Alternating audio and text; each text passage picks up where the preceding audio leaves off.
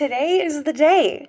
I want to start um, kind of sharing a little bit about my experience with grief and loss, and most importantly, supporting a spouse who may be navigating something similar. This is Extra Ice. I um, obviously have not teased, but I've mentioned this story and this episode several times. And uh, I feel like I kind of want to do maybe a part one here tonight about um, our experience when my sister in law passed away. I want to stay true to my own experience. And while obviously I want to respect her legacy and who she was, I think it's important to tell my side and my experience and what it was like through my eyes and the aspects of this that really affect me and um, affected my family. And you know, I I think the details are going to look different in hindsight always. And it's easy to look back and kind of fill in the spaces now because of, of what I know and because of what ended up happening. And so obviously I want to be very sensitive to the fact that I might have some details incorrect and I might not remember everything and there might be parts of this story that look or felt, you know, different for other players in the story. I want to also stress that I am not claiming this as my story or something that happened to me. I am describing my experience and kind of how I felt um, throughout that. I, you know, obviously I've kind of hemmed and hawed about telling this story. And I think that's why I want to do it in a couple of parts. That way I, you know, don't have to just hang my hat on just one episode, getting everything through.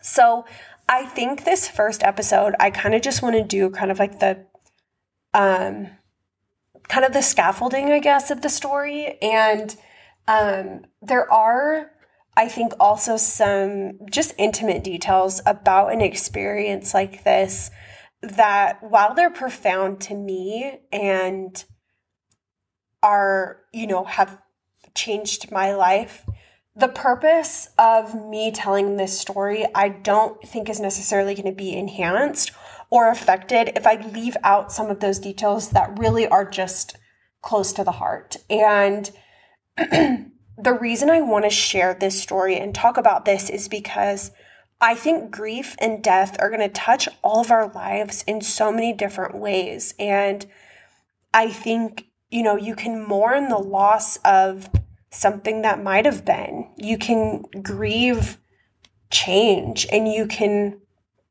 you know, I think you can miss a life that you used to have. I think you can grieve a change or a decision that was made. And I don't necessarily think it's about whose story was the worst or the most sad, but I think it's how can we come together and, you know, kind of build on each other's experiences? Because I will say that there were a few times after this this happened when people I know we're trying to lend support, but it just felt a little bit off. And there were also some people who lent support that was so meaningful.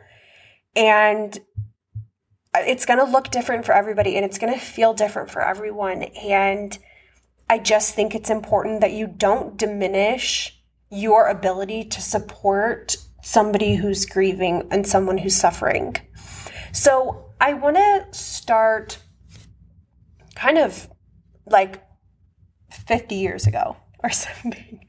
I don't know. But my mom's little brother died. And this was, oh, like I said, I'm not going to get the details correct, but this was most likely 70s or 80s. I don't know. I should have asked my mom. But, um, well, let's see. Yeah, this was probably late 70s, early 80s, right? I know my sister will text me when she hears this and she'll set me straight. But my mom's little brother died. And this specific experience was kind of a domino effect. So there was just a lot that followed and it just got worse and worse, and things with the family got worse and worse and harder and harder. And I think um, just growing up with that kind of in my family's history, I have kind of feared any type of tragedy because I know that it can spiral. And I know that something bad can happen and then something more bad can happen and then something even worse can happen. And there's no limit really to pain and heartache. And people can have multiple tragedies in their life. And i think i've always been nervous about that. And um, i think that was another big fear that i had um, kind of surrounding this situation in that I kind of just kept waiting for the other shoe to drop, and maybe I still am. And I, you know, I think that also brings up an interesting point that while, yes, I'm telling a story of something that happened, this is still happening for a lot of people. And a lot of people are still in the trenches of this this life and this death and um i i don't know like i said it just looks so different for everybody and um honestly i feel like this is going to have to be the prologue to um this story because i've all i've done is just preface everything. So anyway my mom's brother died, and I kind of lived with this idea that kind of when it rains, it pours. And maybe that's a little bit of a trite way to speak about a tragedy. And I don't mean it to be cliche or insensitive, but I think I just get so tense and so scared that things are just going to get worse and worse and worse. And so I think I sometimes don't always let myself fully process or feel something because I'm just waiting for it to maybe get worse and who knows what's going to happen next and you know we're not out of the woods yet so um when i was in college my um i had a friend whose um, brother died and I remember talking to my mom at the time and just telling her kind of what was going on. And she said, you know, a lot of people are going to show support and they're going to write cards and they're going to send flowers and they're going to be around. But then after the funeral, a few weeks are going to go by and the flowers are going to stop coming and the cards are going to stop coming and people are going to stop bringing dinner. And life is just going to go on and it's going to feel to your friend as if his brother, you know, has been forgotten. And remember in a couple of weeks to reach out again.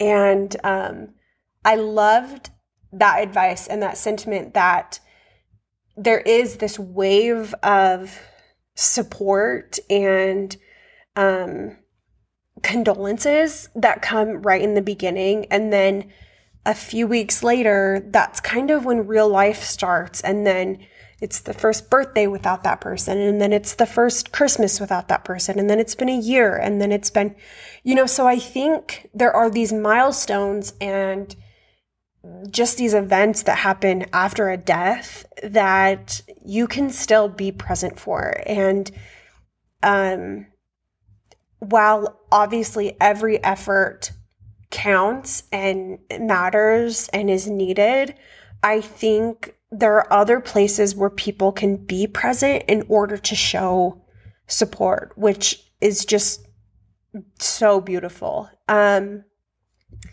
there's um, the movie um, Collateral Beauty.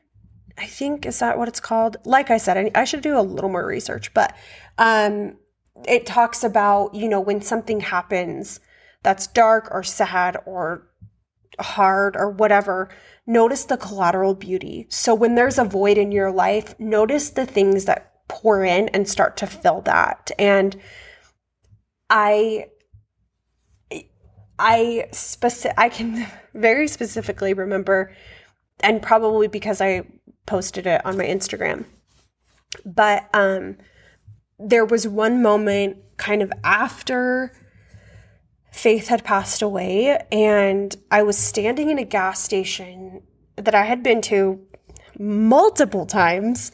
Um, and I just was standing there at the register, just crying behind my sunglasses. And I was in sweats, and it was a very, very hard day. And I was just at the cash register handing my card to the person at the behind the counter. And I started to understand, you know, how many times have I been the next person in line and the person in front of me is just absolutely crumbling?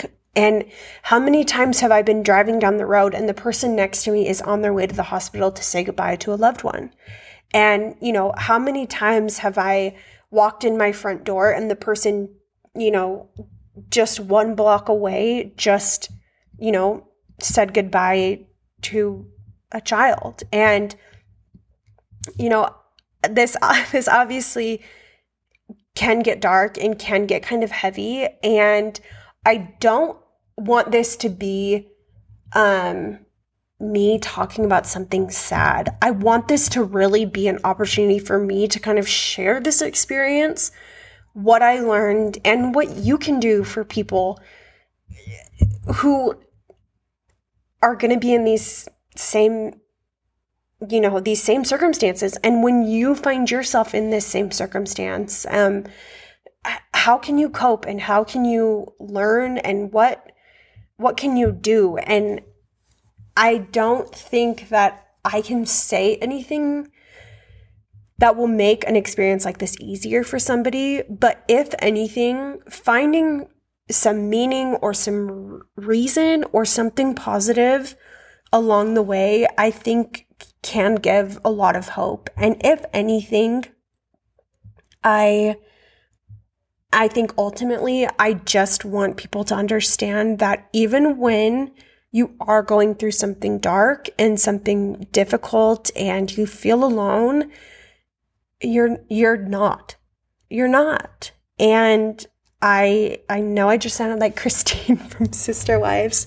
You're not, Kody, you're not. No, I you're not alone. And I found myself last week um in a position I never thought I was going to be in. And um even though I've had hard times previous and I've had really good times, I the the bad and the hard are still going to come and it's going to be different for everybody, but the thing that brings us together is also that thing that's hard and difficult and people will say dumb things like oh you're part of the the grief club or you're part of the uh, you know dead mom club or whatever and it's dorky but all anybody wants in this life is to feel like they belong and feel like they're needed and feel like they're understood. And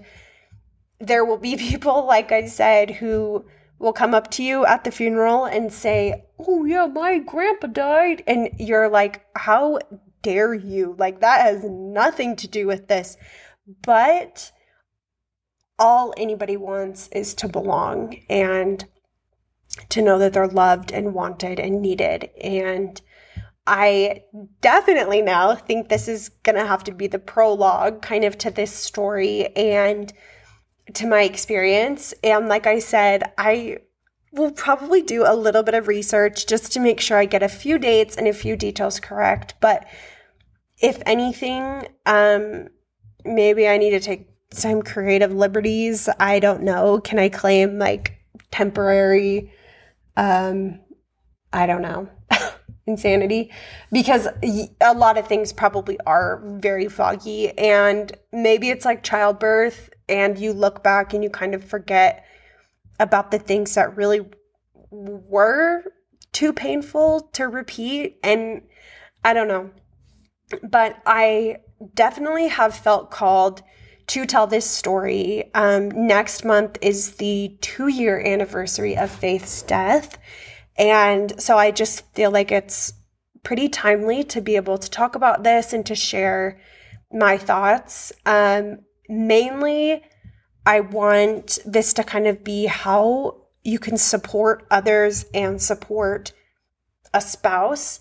I personally feel like I processed this experience um, maybe quicker or easier um, because I was just a little bit more removed. And if you are going through something firsthand, I I urge you and advise you just to kind of take everything I say with, you know, a little a little grain of salt, a little pebble of ice because I, am not perfect and I didn't do everything perfectly. And like I said, I was a little bit removed from this situation. It wasn't a sibling, it wasn't a spouse, it wasn't a parent. Um, so my perspectives and my advice might um, not be as relevant to you, but um, you know, it's going to touch all of our lives in different ways. And um, obviously, I've never claimed to be perfect or an expert, um, unless we're talking about like Nordstrom jeans. But um, I'm excited to be able to share this and that I've kind of opened this can of worms and maybe I shouldn't call it a can of worms, but um, I need to stop second guessing myself and stop disclaiming everything I say because I want to be real and I want to be honest. And um, I think sometimes there's not enough of that. And I think sometimes we're scared to share our struggles and what's hard. And um, that's why I'm here. And I do feel really, really good about um, sharing this story. And maybe eventually I'll be able to have uh, more of these key players uh, come on and share um, their thoughts and their experiences. So, um, yet another another uh, bullet point of guests I need to have on my podcast because there just are so many amazing people who have such cool stories and cool lives and things I want to share. So, anyway, thank you for tuning into this prologue and I hope you're not nervous, but like I said, I'm long-winded. I liked I like to chat. This is called extra ice. This isn't just like a normal amount of ice. This is overflowing. So you're going to get a lot. Probably you'll get um a little more emotion. I I might sound like I'm crying right now, but I actually am on the tail end of a cold.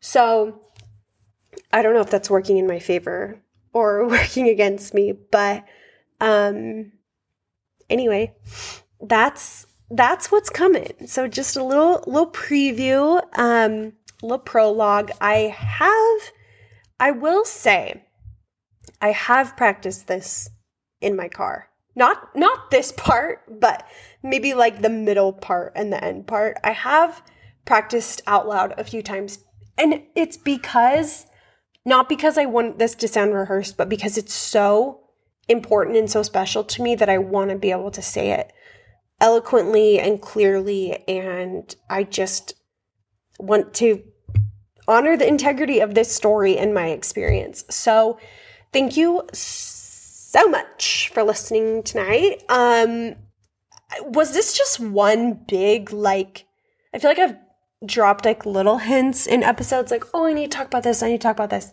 Like, I don't know. Um, so please reach out if you have any questions um, or oh, my kid's just exploding upstairs.